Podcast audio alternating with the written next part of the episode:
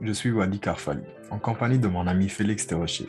Bienvenue au Balado de Spark, une plateforme de discussion sur la politique et la finance personnelle. Cet épisode est la deuxième partie du débat entre Nicolas Thomas, qui s'implique avec le Parti fédéral, et Raphaël Côté, qui s'implique avec le Bloc québécois. Bonne écoute. On est capable de s'allier derrière un projet commun.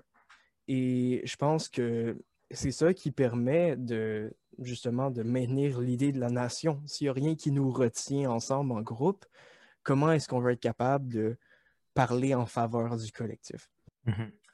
Oui, effectivement. Euh, puis j'ai remarqué qu'on parlait de, on parle de loi controversée depuis un bout, puis j'adore ça, premièrement.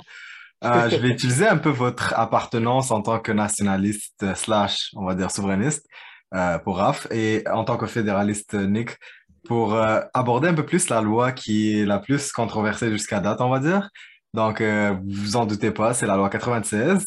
Je vais laisser mon collègue Félix en parler un peu plus, puis on va vous poser une question là-dessus. Ouais, elle n'est peut-être pas super controversée dans la société québécoise en général, mais vu qu'on a tous étudié à Champlain, on en a entendu parler, c'est certain.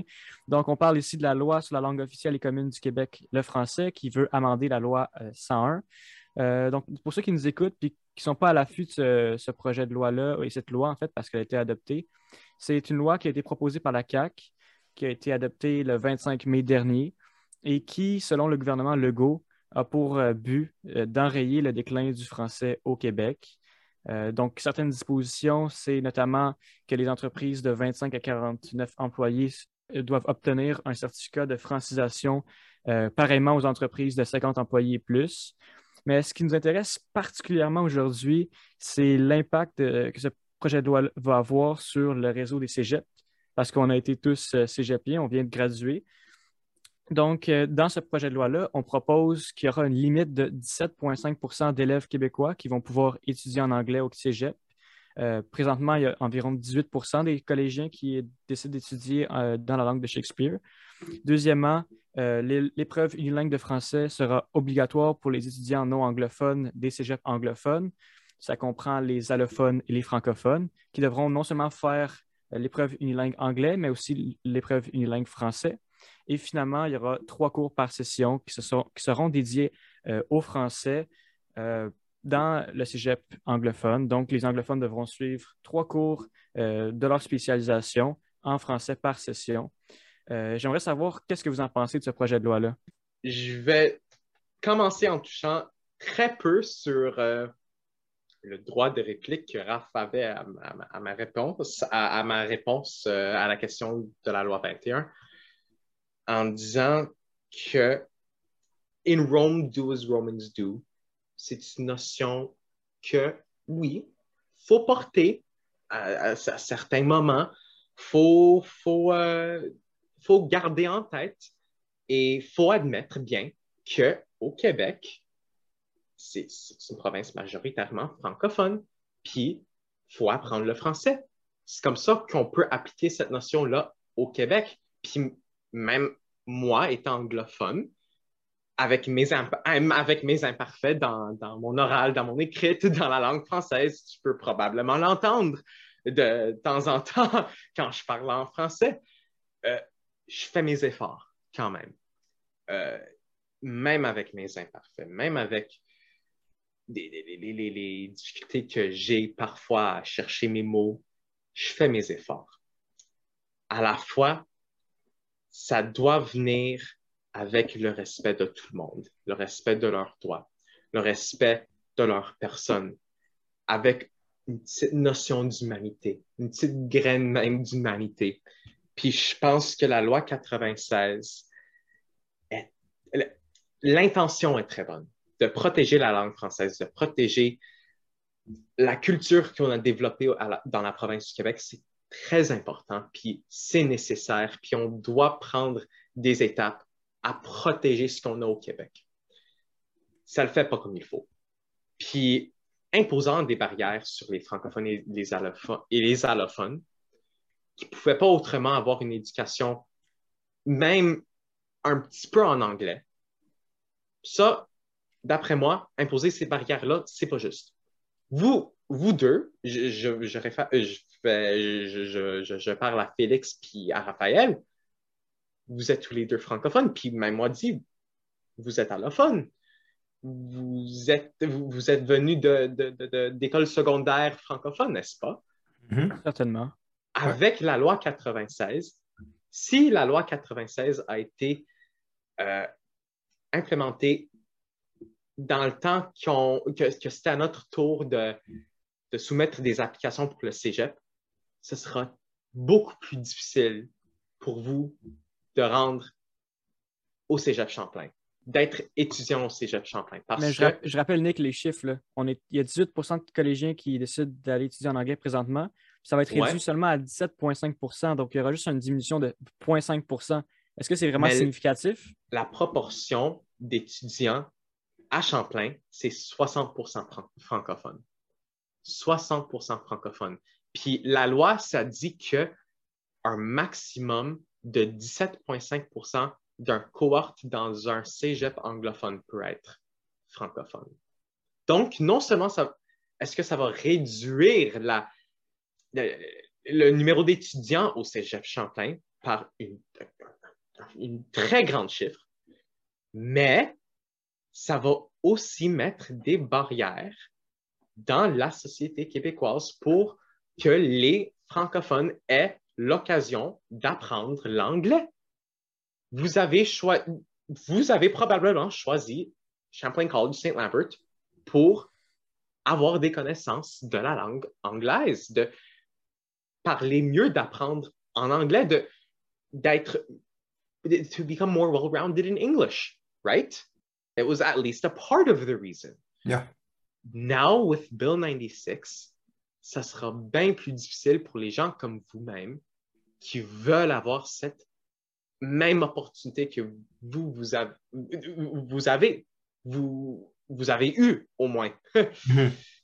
So, pour moi, c'est vraiment, c'est juste, ça, c'est le plus grand problème avec la loi 96 quand, quand on le regarde par un angle de cégep. Il y a plusieurs autres problèmes dans, le, dans la loi 96, mais en parlant des cégeps, ça va mettre des barrières sur les francophones s'ils mhm. veulent apprendre la langue anglaise, qui est un outil, qui est un outil, puis pas une menace.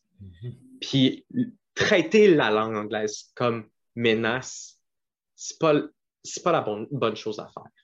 C'est pas l'approche à prendre pour promouvoir le français promouvoir la culture qu'on a développée au Québec. D'après moi, ça it creates an us versus them. Puis c'est vraiment, vraiment, vraiment pas ce qu'il faut faire. I can go on and on and on, but just to say, that's, that's my biggest problem. Mm-hmm. Qu'est-ce que t'en penses, Raphaël? Okay, so um, ironically enough, I want to commit myself to do this part in English because, well, first of all, I like a little trolling, and second of all, I do feel like it's quite relevant in that specific context. So, um, I would say that my opinion regarding Bill 96 is not one that really seems to be similar to that of the rest of uh, the the nationalist caucus of Quebec.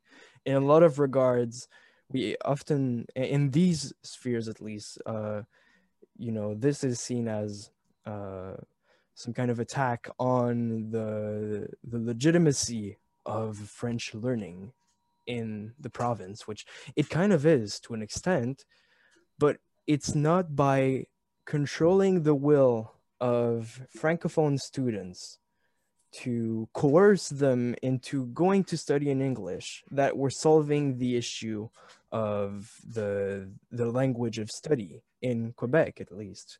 Because right now given that English is seen as the global language of trade and the um, and you know uh, in a more globalized world uh, this is the in, this is increasingly becoming the notion of good, standardized, and consistent education. It offers to Francophone students not only the chance to speak in another in another language, but to kind of, uh, I guess, give them a taste of, you know, the the global world kind of thing. Is like there is this notion, I won't lie to you, there is this notion right now in the education system where we do feel like Anglophone CEGEPs are seen as more valuable than Francophone CEGEPs. And the question we should ask is not, well, let's stop this. The question we should first ask is, why is that?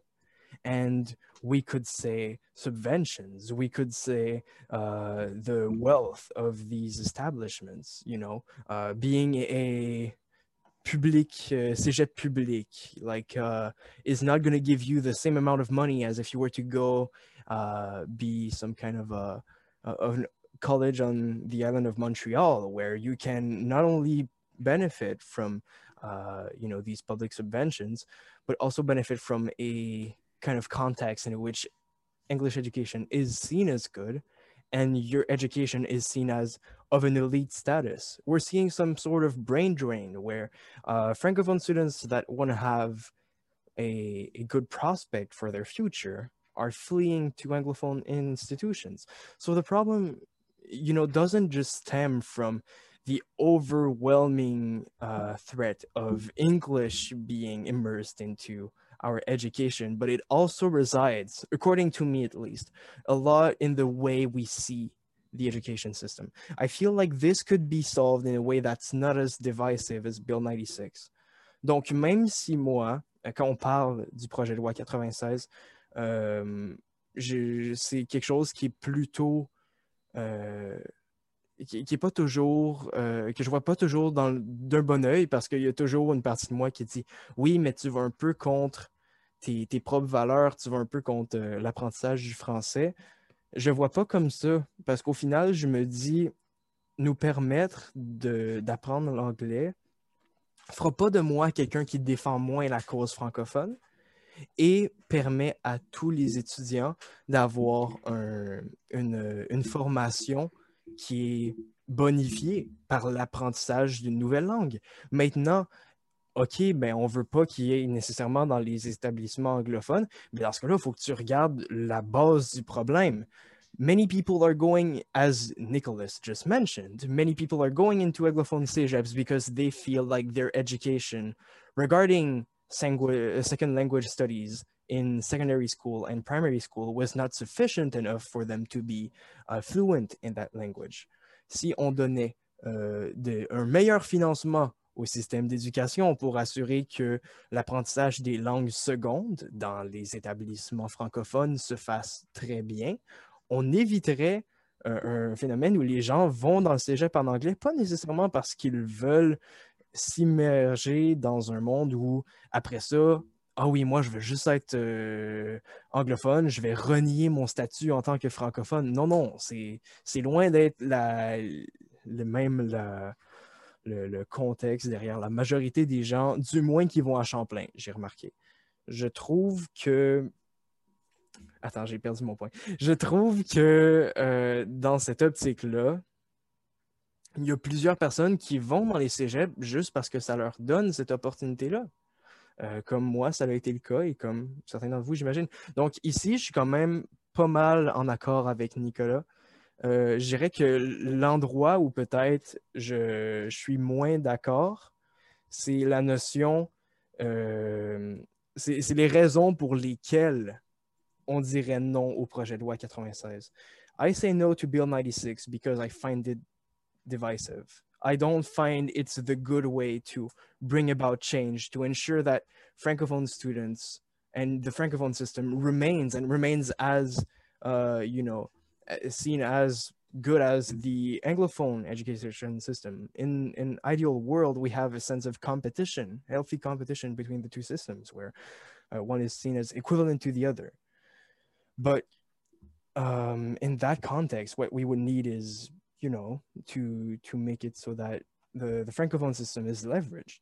But that's the way I see it. A lot of people see Bill 96 not as this and the the whole problematic about how to uh, you know bring francophone students to uh, you know go back to francophone institutions or incentivize more people whether they be anglophone or allophone to also go into francophone institutions um, which, according to me at least, is kind of the point of the the bill. There's also a, a certain uh, portion of the people that you know try to well argue in another sense in saying that this bill was you know is discriminatory by nature and this is not something that i can agree with to the same extent as saying you know this is not the good way to do things. Because i do agree with that latter idea. But saying that the bill is discriminatory while its attempt well its intent is in no way discriminatory. At first the bill was supposed to be a way for uh you know making sure that the the francophone system which you know functions under french and which um ipso facto is you know relative to the whole cultural ideal of quebec needs to be preserved. That's you know that's what the project was about. It wasn't about trying to um, you know segregate groups in in colleges or uh, you know making sure that well you know uh, first nations uh, have to be coerced into learning french or and whatnot. I, I find these arguments to be kind of disappointing and relative more to fear mongering than anything because that's not even the way I see it. And I, you know, I want these people to eventually know French if they could, but I don't want to overwhelm them with my own identity because, comme on l'a mentionné plus tôt, il y a plusieurs cultures différentes au Québec malgré tout. Et euh, je dirais pas, je suis pas, tu sais, supérieur, euh, je suis pas moralement supérieur à qui que ce soit. Donc, j'irai pas dire à quelqu'un agis comme ça parce que euh, c'est ma culture puis tu devrais faire pareil. I Mhm. can incentivize, but I cannot, um, I guess, coerce someone into learning French. Et je trouve que c'est la, la nuance. Et euh, peut- oui, c'est sûr que le projet de loi, le, à ce moment-là, c'était plus vu comme de l'oppression parce qu'il n'y avait pas vraiment de choix. Mais je pense que naturellement, les, Québécois, les, nationalistes, les gens qui veulent parler en français, le font pas parce que, oh, ben, euh, moi, il y a une minorité qui vient d'arriver au Québec, euh, qui parle en anglais, mais qui parle pas en français. Euh, moi, ça, ça me gosse, puis je veux pas qu'ils réussissent. Et que là, à ce moment-là, ça relève d'un certain racisme intériorisé. C'est, c'est pas du tout ça. Moi, comment je le vois, c'est juste, c'est l'élément de culture qui nous rejoint tous ici. Donc, ça pourrait être intéressant pour ces gens-là, parce qu'à ce moment-là, ça devient aussi bonifiant pour eux que pour les étudiants francophones s'ils apprenaient l'anglais. Et là, le cycle est complété, dans le sens où, comme on l'a dit plus tôt, c'est de l'aide mutuelle.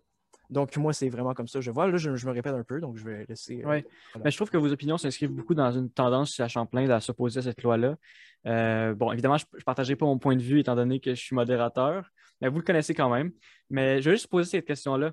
Vous ne trouvez pas ça un peu problématique, le fait que euh, les Québécois de langue maternelle, dont la langue maternelle est l'anglais, représentent seulement 9% de la population, mais il y a 18% de la population qui joignent les cégeps anglophones. C'est comme si les francophones avaient de l'intérêt, puis les allophones aussi, à apprendre l'anglais, mais il y avait moins d'intérêt chez les anglophones à vouloir apprendre le français.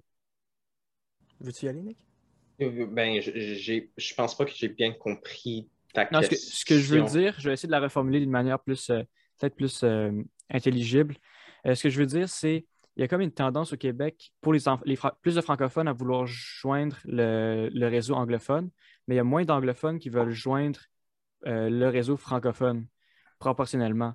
Donc, qu'est-ce que vous en pensez de ça? Est-ce que ça, ça prouve que la loi 96 euh, ou une certaine, euh, des certaines mesures sur le réseau collégial québécois devraient être prises? Ou est-ce que vous balayez cet argument-là de la main? Je veux pas le balayer, de la main, mais je veux aussi mentionner un, fait très pertinent.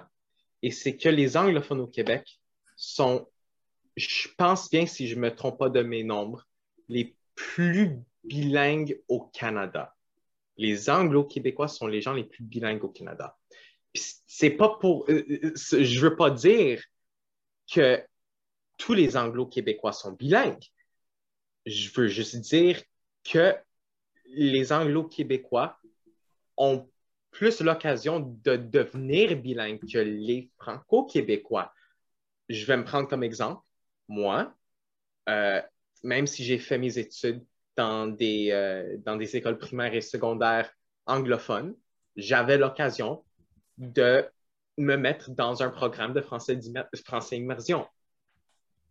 J'ai eu cette occasion-là, puis encore, même avec mes imparfaits, je pense bien que je peux communiquer en, en, français et en anglais. Je pense que je peux écrire dans les deux langues, puis lire dans les deux langues, comprendre les deux langues, travailler dans les deux langues. Je pense que je peux faire ça dans, dans, dans une manière au moins adéquate. Donc, il y a ça que, d'après moi, je pense que les, les, francophones n'ont pas au Québec. Puis c'est peut-être pour ça que les, franco les, les, francophones sont, they're more enticed to go to, to English CJEPs. So they get this opportunity. So they get the same opportunity to be able to become bilingual. And it's very, very important to recognize that, yes, there is a discrepancy, but at the same time, we have to understand why that discrepancy is present. And I, like I said, I think it's because Anglophones have more of an opportunity to become bilingual than Francophones do.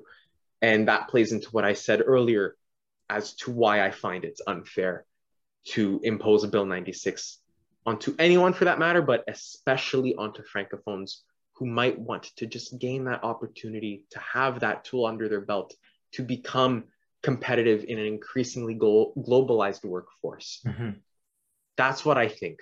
Mm-hmm. And it is a concerning trend and it needs to be tackled. I completely agree with Rafael on that point. It needs to, our education system needs to be reformed so that people can can treat the CJEP system, the French stream and the English stream at least, to be more competitive. And Build 96 is definitely not the answer to that because it is divisive. I completely agree with you on that point as well. But you have to kind of trace the reasons behind why those numbers exist. And I think it's just because Anglophones may have an easier time in accessing a second language or the second official language that doesn't come to them, that would otherwise not come to them. Okay, so from what I understand, both of you do agree with the fact that um, there's a need for more measures to protect French, but you disagree with the way. Well, we can talk about like how the the way like um, put forward these uh, these procedures in uh, in terms of Bill 96, basically. So my question would be, as someone who's always more of a solution thinker than problem, because it's easy to find problems, but the harder part is to find solutions, right? So how what would you change exactly in Bill 96, and if there's anything to change really, and uh, yeah, and why? OK, so uh, first of all, je vais vous bâcher les deux, c'est-à-dire Félix et Nicolas, pour ce que vous avez dit. C'est pas parce que je cherche à être euh, euh, à créer un clivage ou un schisme, je veux juste répondre à, vos deux points. Au euh, contraire, les clivages sont intéressants, vas-y. Oui.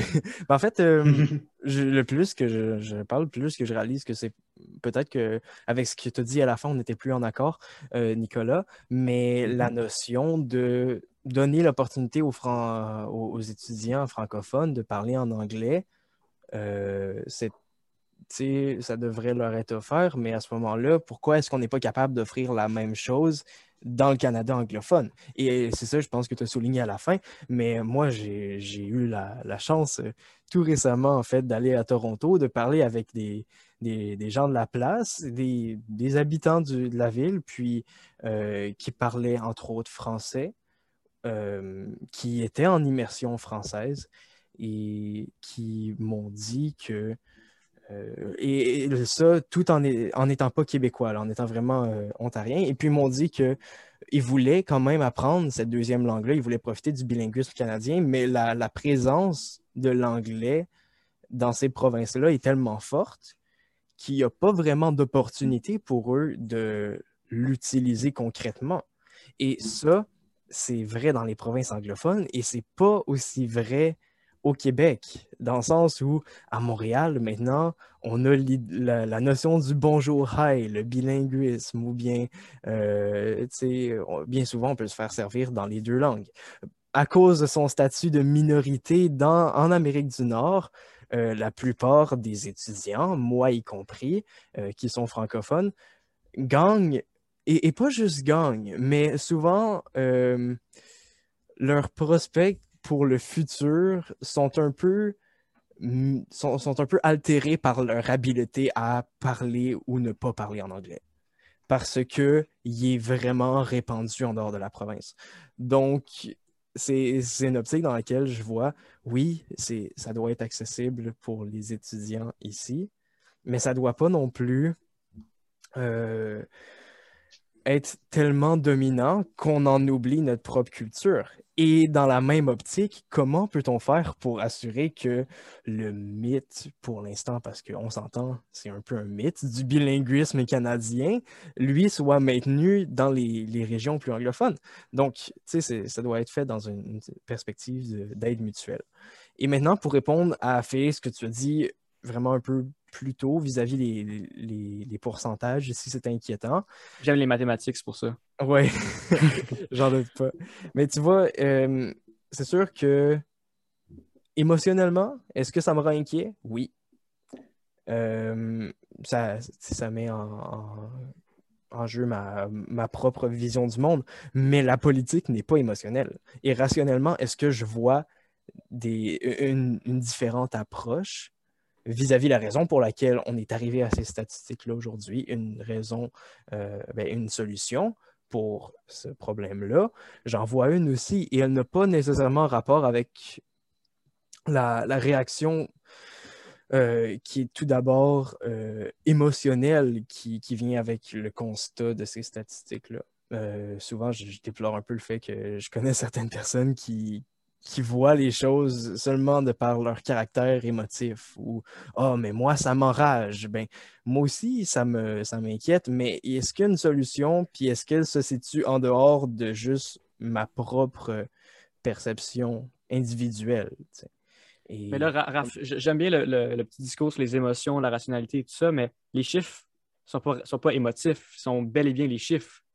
Mm-hmm. mais la manière dont on met les chiffres en perspective et de la manière selon laquelle on les interprète peut différer. Pour quelqu'un, ça va être Ah, ben ça veut dire que les, francophones, les Québécois de souche sont prêts à oublier leur culture. Mais dans une autre optique, ça peut être aussi dit de quelqu'un qui fait partie de ces gens-là qui euh, s'est senti un peu sous la pression d'étudier en anglais ou qui a vu une opportunité qui est intéressante, de dire ah, sais-tu quoi? Peut-être que oui, il y a des gens qui effectivement veulent pas continuer leur vie au Québec ou qui renient un peu cet aspect culturel-là. Et je dis pas qu'il y en a pas, il y en a dans tous les cas. Il y a des. Euh, c'est comme dans toutes les situations vis-à-vis de tous les sujets.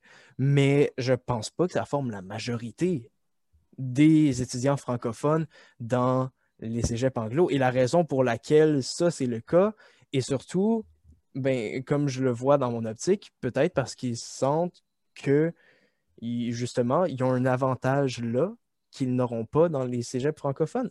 J'ai parlé à plusieurs euh, de mes amis qui, eux, étudient dans les cégeps francophones et qui n'ont pas euh, eu l'occasion, par exemple, d'avoir accès à euh, d'appliquer pour certaines bourses ou d'avoir accès à certains programmes parascolaires, d'avoir accès à la vie scolaire que nous, on a eu à Champlain. Et je me compte très chanceux d'avoir été capable d'en hériter quand je compare le statut de mon cégep vis-à-vis de leur. Et c'est pour ça que je me dis, ben peut-être qu'ils ne vont pas juste là parce qu'ils veulent renier leur identité, mais parce qu'il y a vraiment une opportunité. Et donc, pour revenir à la question de Wadi, et là j'ai adressé tout le monde, je suis heureux. Pour revenir à la question de Wadi, la solution quant à une modification du projet de loi 96 pour le rendre, euh, selon moi, plus efficace, c'est d'encourager les gens à rejoindre le système francophone plutôt que de les forcer. On a, on a tous eu à un certain point la perspective de l'adolescent qui euh, fonctionne seulement euh, sous la psychologie euh, inversée, Ou moi, ma mère va venir me voir, me dire range ta chambre, puis je vais juste pas la faire. Si quelqu'un me force d'agir d'une certaine manière. Est-ce que ça assure que moi, je vais avoir le comportement? Pas nécessairement. Et dans quelques cas, ça peut même causer un, certain mépris pour la chose qu'on me force à faire. Si on me force à parler en anglais, est-ce que je vais aimer l'anglais? Pas nécessairement. Donc, je comprends que cette notion de, de l'État québécois francophone à garder, ah oui, mais il faut parler en français.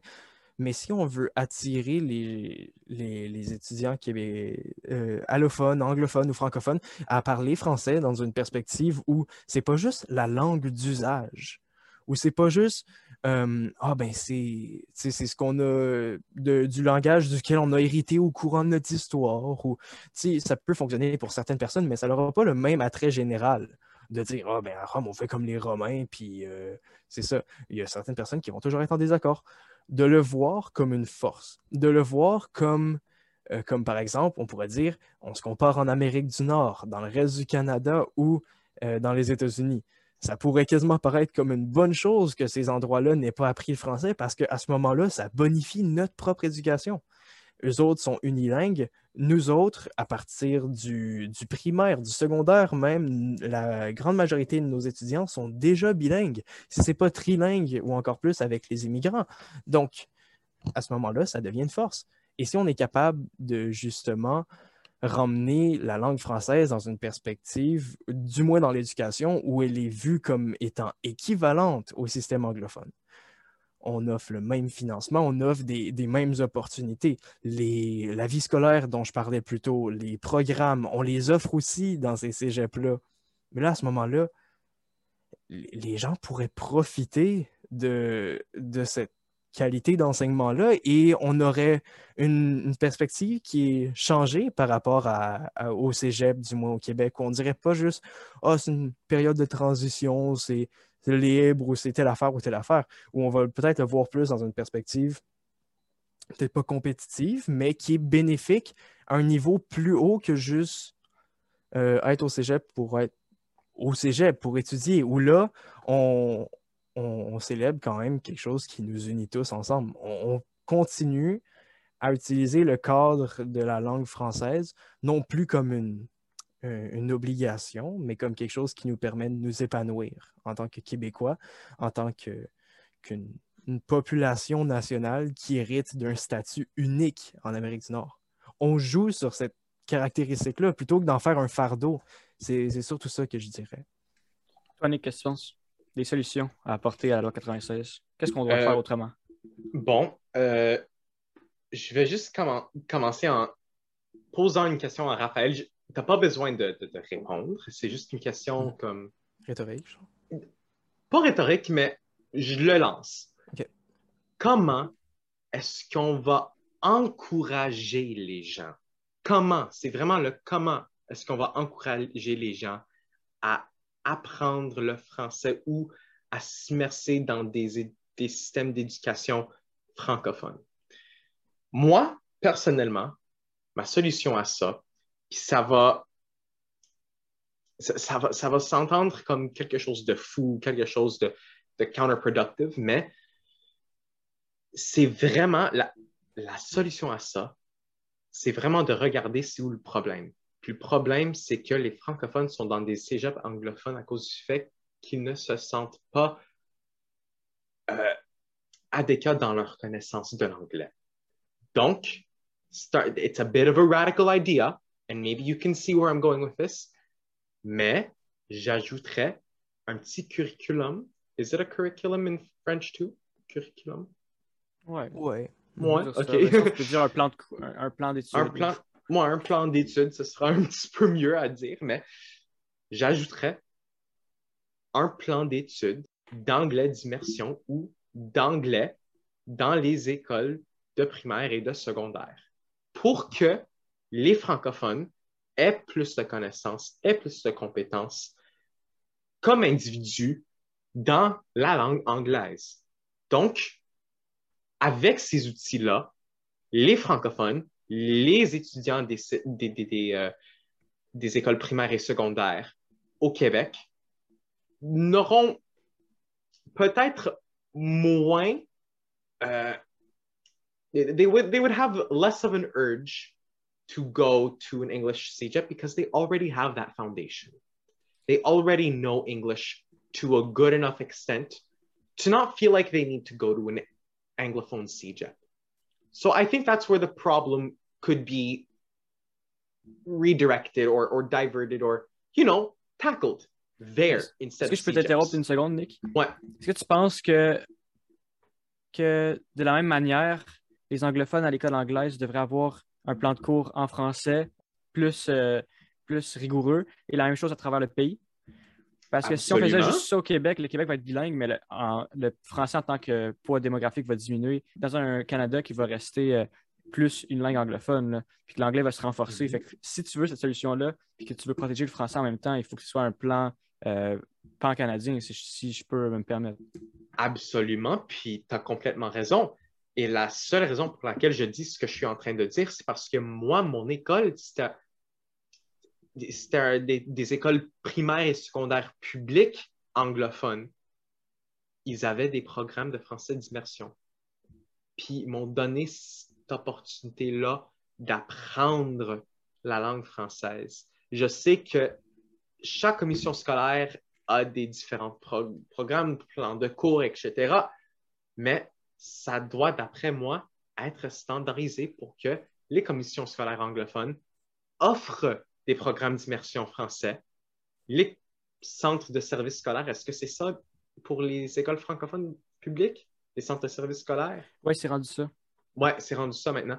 Les centres de services scolaires francophones aient des plans de cours d'anglais immersion pour que les étudiants aient ces opportunités-là. Puis partout au Canada, ça demeure une option pour les étudiants d'apprendre la langue française dans un programme de français immersion et pas comme le programme de français de français langue d'enseignement qui existe déjà en, Ontario. J'ai des amis ontariens aussi qui sont dans ces programmes-là, puis leur niveau de français sont pas à mon niveau.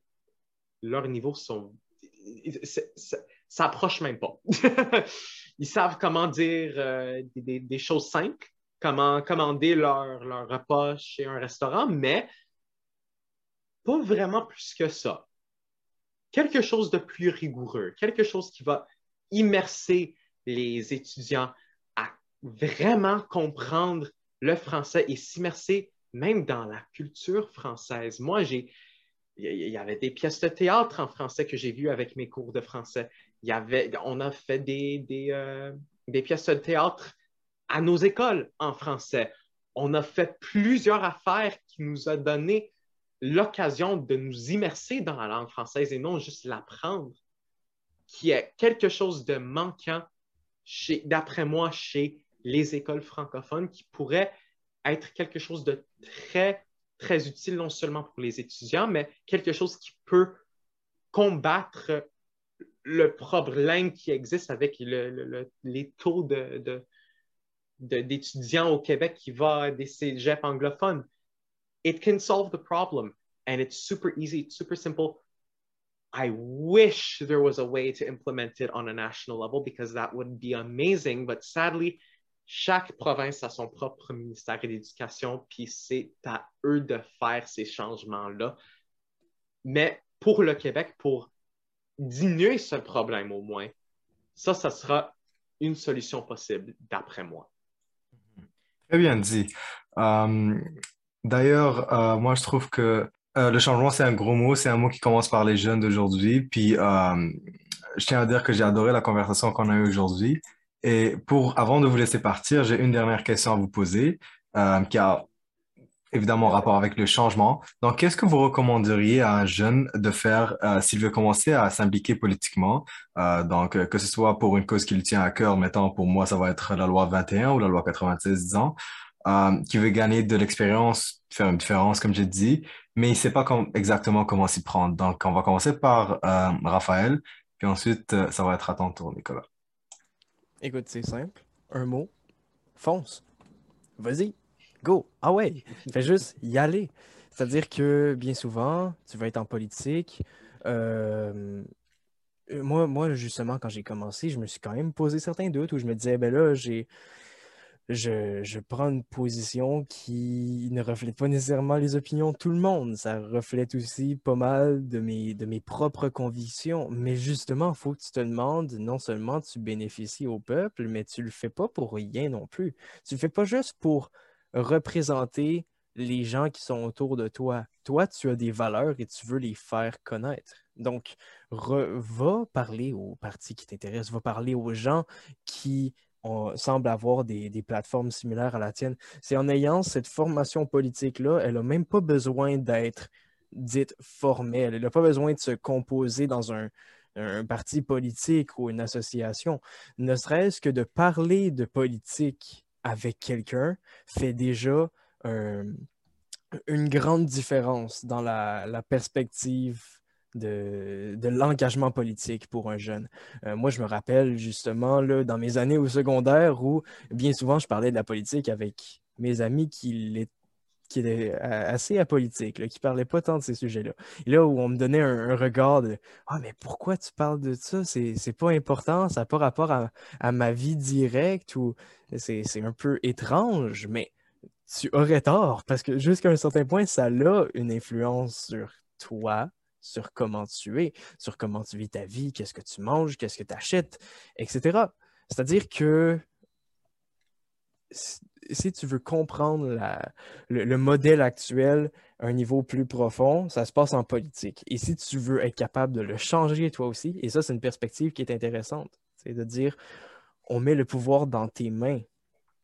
La politique n'est pas parfaite, mais c'est ça. C'est de dire, vas-y, euh, fonce, puis à force de prendre de quoi, bien, euh, tu vas être capable de d'apprendre de, tes expériences, dire ah ben ça ça me va, ça ça me va moins, mais c'est comme ça ensuite qu'on apprend à être euh, véritablement un, citoyen qui est informé, qui est prêt à s'il se en politique, à représenter vraiment ce quoi en lui il croit. Bon, euh, je pense que c'est à mon tour. euh, Raph, très, très bien dit. Euh, J'ai rien à ajouter. Donc, euh, si vous me laissez, je peux-tu juste le traduire en anglais? Parce que je suis 100% d'accord avec ce qu'il a dit. Et je veux le dire en anglais, because vive le bilinguisme. Anyway, in English, it's three words. Go for it. Just do it. Go for it. Do what makes you feel at first a bit uneasy, a bit un- uncomfortable. I'm trying to recall what he said in French and translating it and adding my own little twist to it. I might forget things. Forgive me, Raphael. But, you know, you really, really, really have to go for it, even if you're telling yourself, oh, oh, what if this isn't for me? Oh, what if I'm just going to get grilled at the end of the day? What if what if I go into it and I discover that the party I'm interested in isn't the party that's for me? What if people don't like me for my values? So what?